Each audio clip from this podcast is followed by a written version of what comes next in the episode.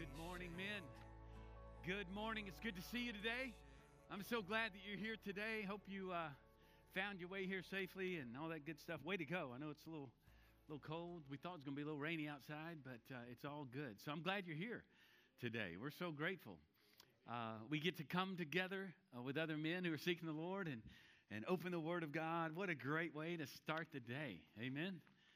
All right. Well, hey, uh, I know guys are still coming in, but uh, we're going to go ahead and dive in so we have maximum time uh, today. So let's just bow our heads and, and close our eyes and pray to the Lord, ask Him to use this time. Lord, I thank you for the day we get up healthy enough to be here. We know that's not the case for, for everyone. So we thank you for our health today. We thank you that we have purpose today.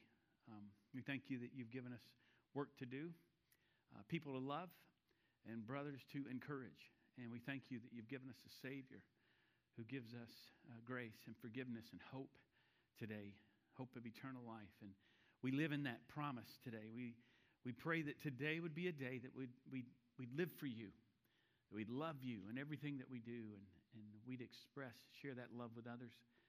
So, God, I thank you for these men. I praise you for uh, the example, the book of Nehemiah. We thank you that you're teaching us about how to be men who lead well. And I pray that today you would speak into our hearts. And uh, we pray this in Jesus' name. Amen. So good to see you. I'm curious, how many of you in this room uh, came to Christ at a Billy Graham crusade? Anybody? Look at this. Raise your hand high. Okay, one, two, three of us. How many of you were impacted by Billy Graham uh, in some really significant way? Maybe uh, uh some others have said, yes, uh, that you were a part of a kind of a remote uh, kind of group uh, from the Billy Graham Association. You know, they were uh, doing films early on, uh, which was really a pretty radical thing. Um, I was asked yesterday to share uh, some thoughts that I had about his influence in my life. You know, there, there, there is always, has been, if you gather a group this size in a church or in some Christian gathering and ask how many came to Christ, uh, through a Billy Graham crusade, there'll be a number of folks who would raise their hand. Now, you would assume that number is going to get smaller as we, as we press on into the years, but uh, that has been the case for decades now. I've been to a few of his crusades, and um, many of you know that Billy Graham was born uh, on a farm just outside of Charlotte, North Carolina. How many have been to his uh, library, Billy Graham Library? Yeah, if you have a chance to do that, um, he is going to uh, be there the next, uh, I think, few days. He's, he's going to be buried right by uh, Ruth Graham, who has a tombstone there. And her epitaph says, uh, End of construction, thank you for your patience. That's what it says on her tombstone. He, he uh, married uh, a young Ruth Graham, who, well, Ruth Bell, who was a missionary, uh, missionary's kid from China. And many of you know that I'm from Charlotte. So I grew up really, Billy Graham was a hero of mine. Uh, my grandfather and Billy Graham were, friend, were good friends.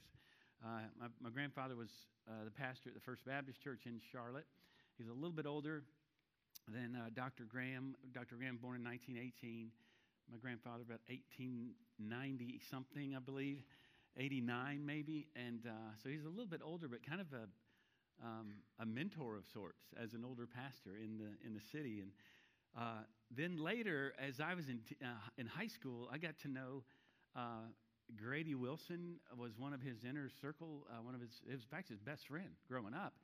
Grady and Billy Graham went to a Mordecai Ham con, uh, concert, crusade, and he was a revivalist. And he was preaching in Charlotte and, and extended, you know, back then you had extended revivals. And, and young Billy Graham, 15 year old, invited invited by his friend Grady Wilson to come hear Mordecai Ham. Um, there's all kinds of lessons. I'm, you know, this is why I'm going to pause and think about him today with you uh, because of the impact that he had. But I'm thinking about men like Grady Wilson, uh, just a quiet, humble man who ended up in his inner circle along with Cliff Barrows, George Beverly Shea. You know, a lot of a lot of these guys who started out in what was uh, youth uh, for Christ. Um, uh, crusades or uh, revivals where they'd go and uh, high school, college kids, you know, when they were really young in their 20s. And, uh, and it was Grady Wilson who led Billy Graham to Christ. And I, it makes me wonder how many Billy Grahams do you and I know who have not yet come to faith? Uh, men that we can invite to come to church, men we can invite to come to Bible studies like this. And uh, it's just an incredible thing. But I, so I watched this man. I always had an affinity to, with Billy Graham, just as a, as a kid myself from Charlotte, and um, and just the connection there. My mom, who still lives in Charlotte, knows a lot of their family. And um, if you have a chance to go to the museum, uh, to his library, do so. It's right near the airport there. Uh, and, and it is a wonderful experience. And you might imagine uh, it's, a, it's a lot about Billy Graham, but in the end, you start to see real quick no, this is all about the gospel. That's all this is about. Uh, this is about the message of the gospel. And, you know, he was, um, no one, uh, you would imagine, no one will ever share personally uh, with as many people, share the gospel live, in person, uh, with as many people as he did. Some 250, some say 300 something million people he shared the gospel with from his, from his lips uh, live in stadiums and such around the world, not to mention television and now the internet. His messages will continue on. Uh, and when I reflect on Dr. Graham's life, and this comes to play with the Bible study that we're, we're looking at today, in chapter 9 of Nehemiah is where we'll head. Um, he, he was so, he, you, you wonder, how, why was he so influential? And, and three things come to mind for me. First, he was humble. Uh, that's the first step of, of influence in the kingdom.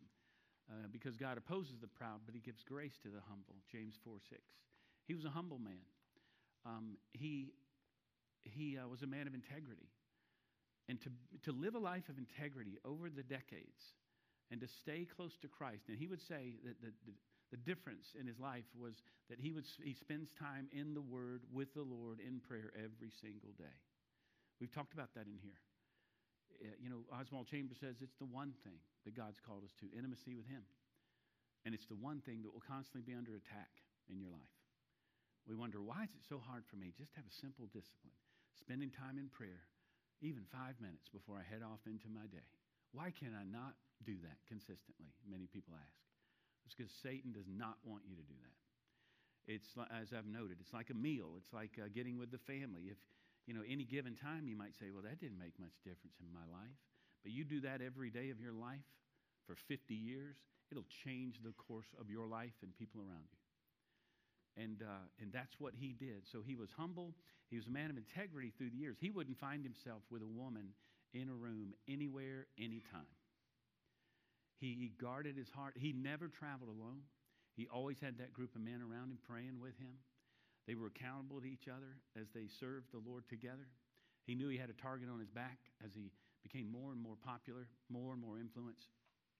But the thing that made him uh, so, uh, so impactful uh, for so many generations was he had one message, right? He had a singular message. I mean, I've even heard people, you know, talk about, well, you know, wasn't that great a preacher? You know that, right? Wasn't it?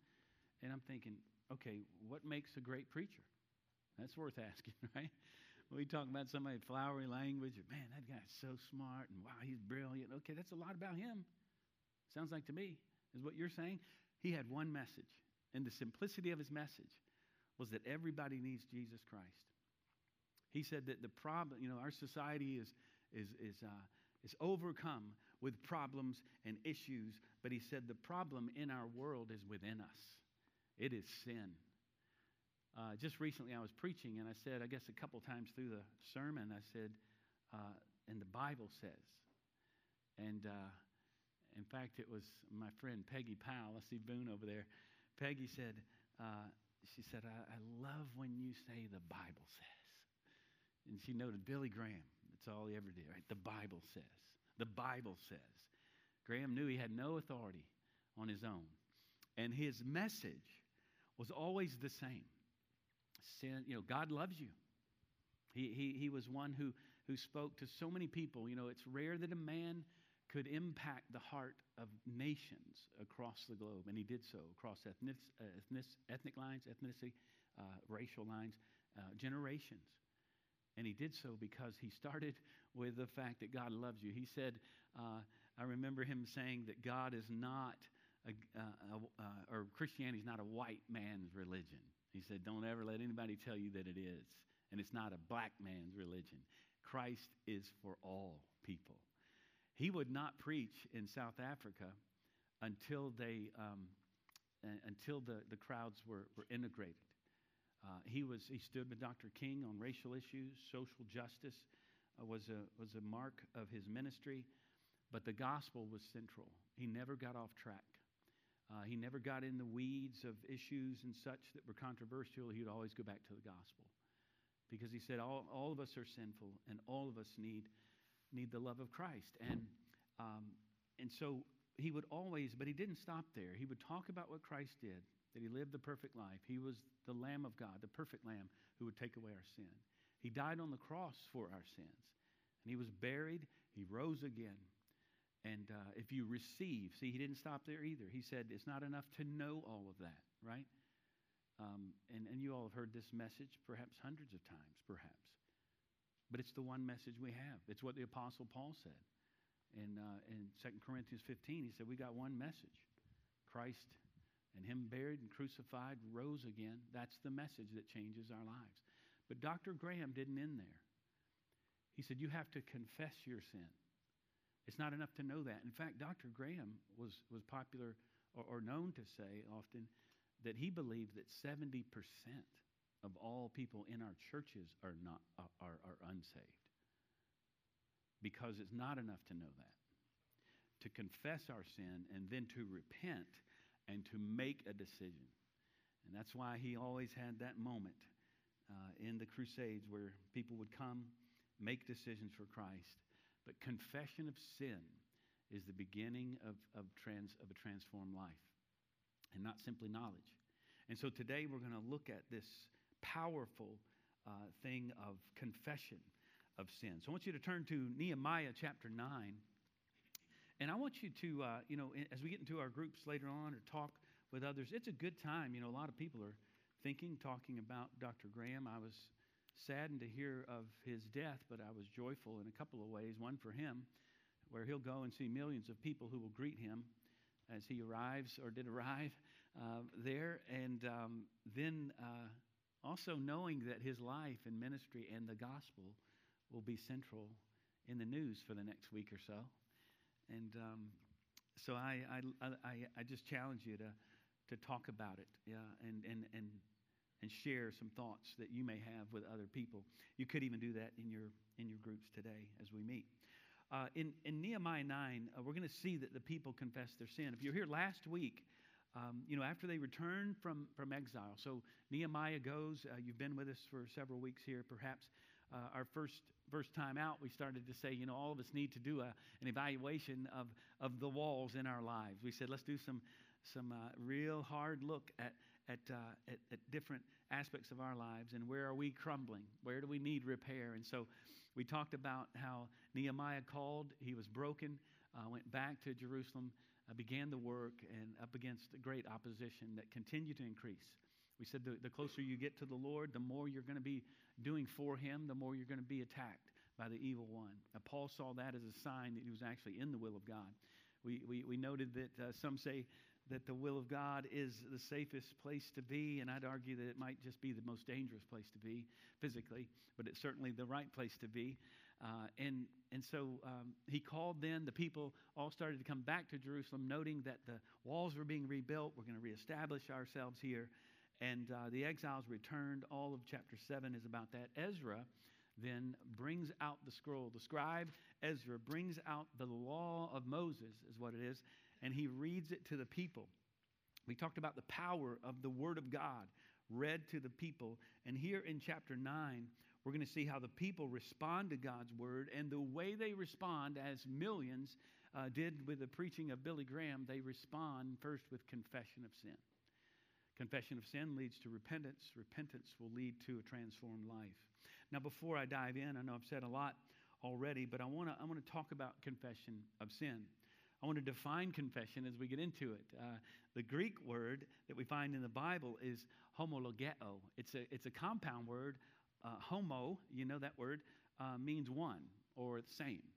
Uh, homo and legeo means, uh, means to, to, to come to the same conclusion.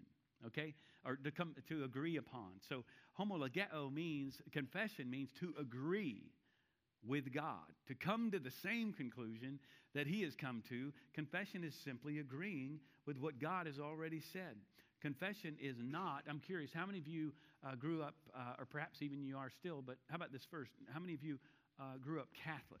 Any, anybody grew up Catholic? We have a couple of us here um, who grew up Catholic. Uh, confession for the Catholic, you know, you might run quick to, well, that's a confessing booth. I go to a priest.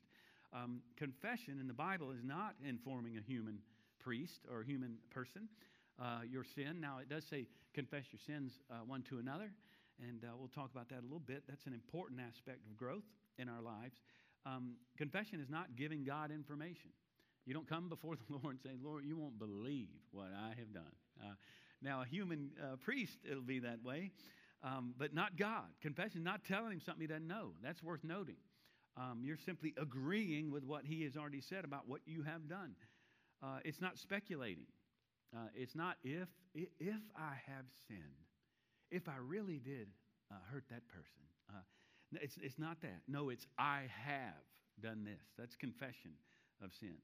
Uh, confession not saying I'm sorry.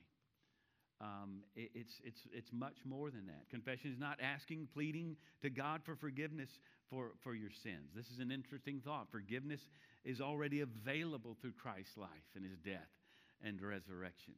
Uh, it's simply agreeing with God. This is confession. Um, it's not emotional groveling, I would say, mental, you know, contortions or some psychological catharsis. You know, boy, that feels good to get that off my chest. That's not confession. It, it does feel good to confess our sins. Confession is good for the soul, but that's not that's not at the heart of confession. It's not superficial. It's not flippant.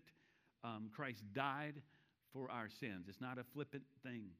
Christ, uh, I mean, God takes our sin very seriously. A, a kind of, of confessionalism is possible in life of a believer, uh, where we get into a habit. I, I know this is true for, for a lot of us who have struggled with, with sexual sin or even pornography. Don't ever give up, keeping, you know, continue to come back to confession of sin.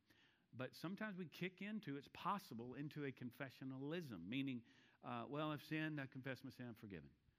Whew, I sin, uh, oh, I confess my sin, I'm forgiven a sin, a confession, and, and many live that way without repentance. Confession is the first step towards repentance. And, and so, confessionalism, a way of life, is not what God's called us to. Confession is the end of self deception. Uh, the Spirit brings light and exposes our sin. Uh, confessing open a sin brings, brings it out in the open.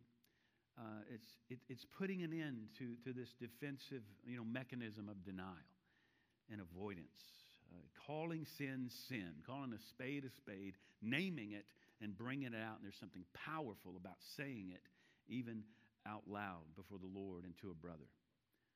Confession is recognizing, admitting, acknowledging, acknowledging and declaring our guilt before God.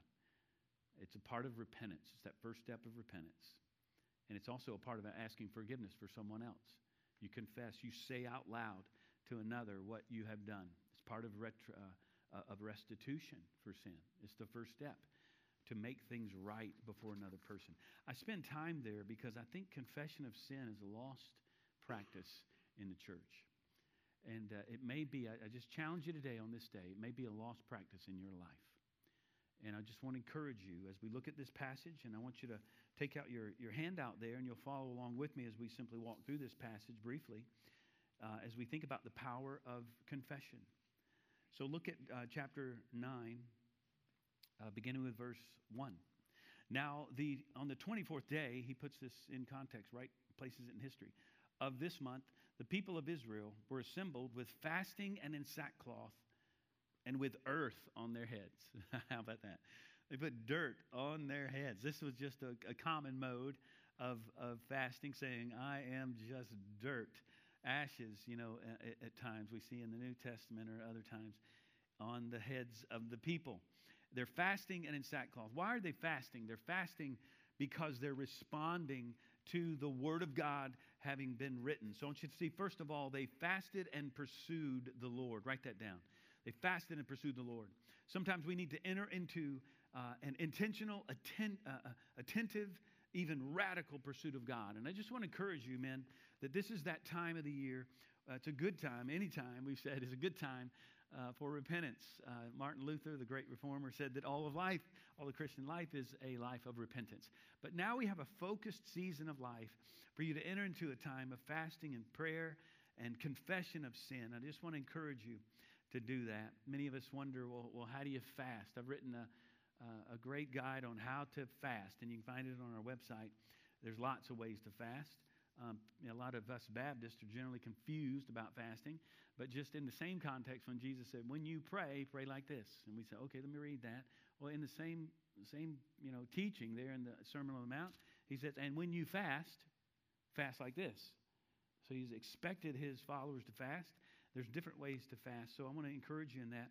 Look at this now. So they enter into fasting after they're impacted by the word of God. Verse 2 And the Israelites separated themselves from all foreigners and stood and confessed their sins and the iniquities of their fathers. Now I want you to see the impact of God's word. They consecrated themselves. That's another way of saying they separated themselves. Sometimes you need to separate yourself intentionally. I will stop, and maybe in this season, I will stop watching so much television. I'm watching TV more than I pray. I will stop reading, uh, you know, social media or whatever else before I read my Bible. I'll stop reading the paper before I read the Word of God. I will stop drinking in this season of my life, or I'll stop whatever it might be. There's a time when you separate yourself. You, you intentionally consecrate yourself for the purpose of God. Look at verse, look at verse 3. And they stood up in, in their place and read from the book of the law of the Lord, their God, for a quarter of the day. All right, so some six hours or so. And for another quarter of the, uh, it, uh, another quarter of it, they made confession and worshiped the Lord their God. Now, this is a long worship service, all right? Some of you don't want to go past noon. I mean, they're getting after it, right? Uh, every, all the Methodists, whomever, they're beating them all to the restaurants. These guys are here, and they're not leaving. Um, and it says here, they, the, they let the, here's what I'm saying here, they let the Word of God read them. Now, there's a difference between reading the Word of God and allowing the, read, uh, the Word of God to read you. We're going to talk about that if we have time a little bit later today. But, um, but, but how do you know that they let the Word of God read them? Well, I know because it says they confessed, write this down, they confessed their sin and they worship God. That's the impact of the Word of God. And then it says, on, on the stairs of the Levites stood all of these different ones, cried with a, with a loud voice to the Lord their God. Then the Levites and all of these groups stood up. It says there in verse, um, verse 4, verse 5. Uh, it says that, that stand up and bless the Lord your God for, from everlasting to everlasting. And this is where the prayer now begins. Watch this. Blessed be your gracious name, which is exalted above all blessing and praise. This is the start of a prayer now that is essentially the rest of this chapter.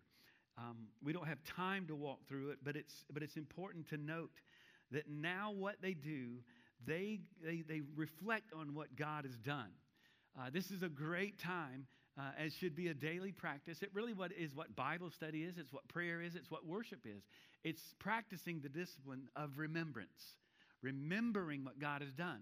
That's why Christ has given us the Lord's Supper. He says, "Remember, remember." And what does He say? Remember the cross. I mean, it's like a Billy Graham sermon. Just come back to the cross. Back to the cross. Oh, yeah, I heard that. Back to the cross. Yeah, I know about No, back to the cross.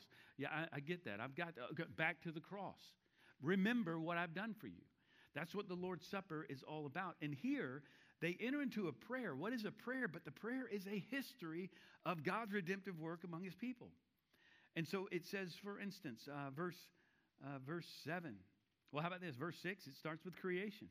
Verse 7 goes on, You are the Lord, the God of Abraham, or, or, Abram. You brought him out of the Ur of Chaldea. So he's all the, way, all the way back to the Abrahamic covenant. You found his heart in verse 8. You promised him he'll make a, make a nation. Then in verse 9, it goes on the Red Sea, the people cried out. You heard, you made a name for yourself on that day.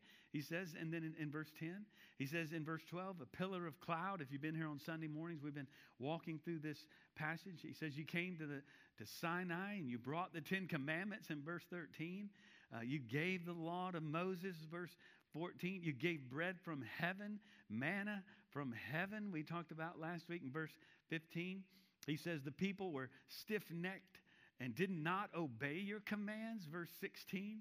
And they, uh, they, they, they made an idol. We're going to be preaching that this Sunday. Uh, but you, it continues to talk about God's faithfulness. Even, verse 18, even when they had made for themselves a golden calf, uh, we're looking at that this week. In, in verse 19, you in your great mercies did not forsake them in the wilderness. Verse 20, you gave your good spirit to instruct them, uh, and you gave them manna to eat. Verse 22, and you gave them kingdoms and peoples allotted to them every corner. You multiplied their children. And notice it just, you did this, you did this. Verse 26, nevertheless, they were disobedient and rebelled against you and cast your law behind their back, killed the prophets. Verse 27, therefore you gave them into the hand of, of the enemy. And it goes on and on. You warned them, verse uh, 29. They were stubborn and stiff necked in verse 29. You bore with them, you were patient with them, and, and, and yet they would not give uh, ear. And then in verse 32, now therefore, our God, the great, the mighty, and the awesome God, who keeps covenant and steadfast love, let not all the hardship seem little to you that has come upon us, upon your kings, princes, priests, prophets, and fathers and all your people since the time of the kings of Assyria until this day. And verse 33 really is a summary of this entire prayer of, of, of remembrance. It says, Yet you have been righteous in all that has come upon us, for you have dealt faithfully, and we have acted wickedly. So it's a prayer reflecting on God's faithfulness and the unfaithfulness of his people. So in number five, there, they remembered the history of God's faithfulness. We should practice this discipline of, of remembrance ourselves. And number six, look at what it says in, in verse 38. Number six, write this down. They, they devoted themselves to the Lord. After they, they reflected, they, they confessed their sin after the word of God was, was, was, was, was preached, taught. Uh, you remember last week it says that, that, they explained the Word of God, even as I'm doing today. They would read the Word of God, explain the Word of God, apply the Word. They'd respond, and they devoted themselves. They made a covenant. Verse 38 Because of all this, we make a firm covenant in writing. On the sealed document are the names of our princes and Levites and our priests. They said, Our leaders have sealed this document before the Lord and number six, they devoted themselves, yes, to the Lord. They remembered the history and they devoted themselves to Him. Now, what we're going to see in the, in the days to come, and we'll unpack this over the next couple of weeks in chapters uh, really 10, 11, and 12 in particular, we're going to see that their devotion led to three things. Now, we don't have time today, and we don't need time. We're going to look at this in the days to come, but you can write this down. It's interesting. The three things that they were de- devote themselves to first, the purity of marriage the importance of consecrating ourselves um, in our homes.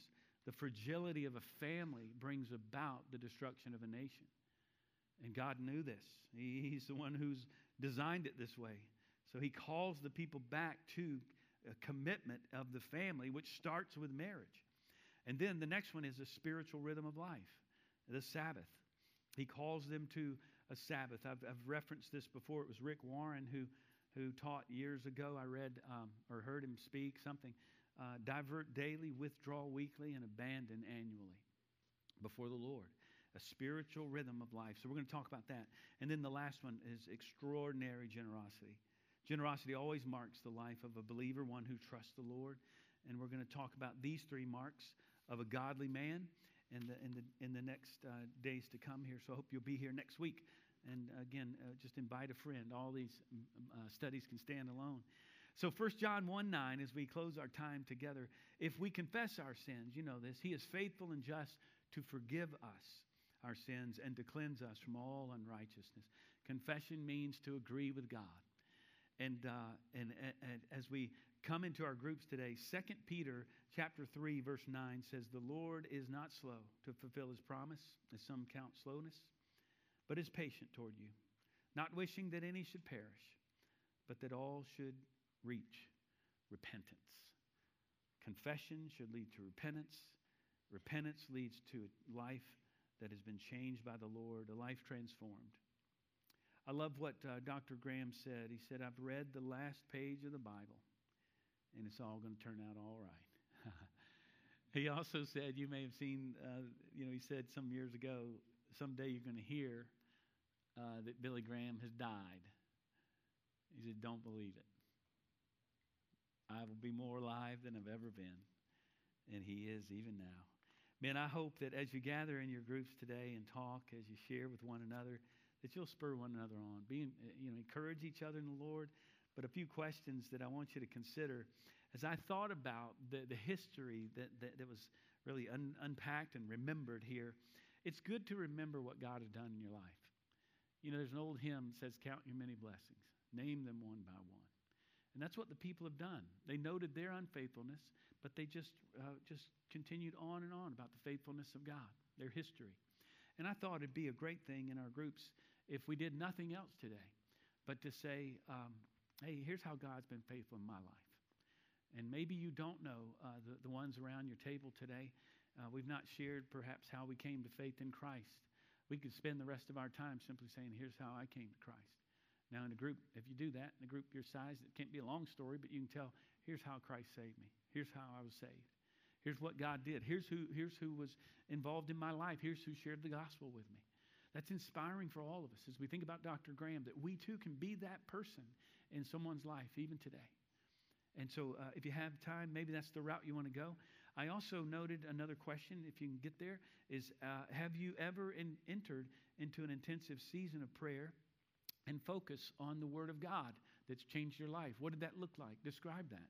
Well, you know, encourage others of us. When was a time when God used the Word of God to change your life when you confessed your sin? And then how do you know if you're reading the Word of God or if the Word of God is truly uh, reading you? All right?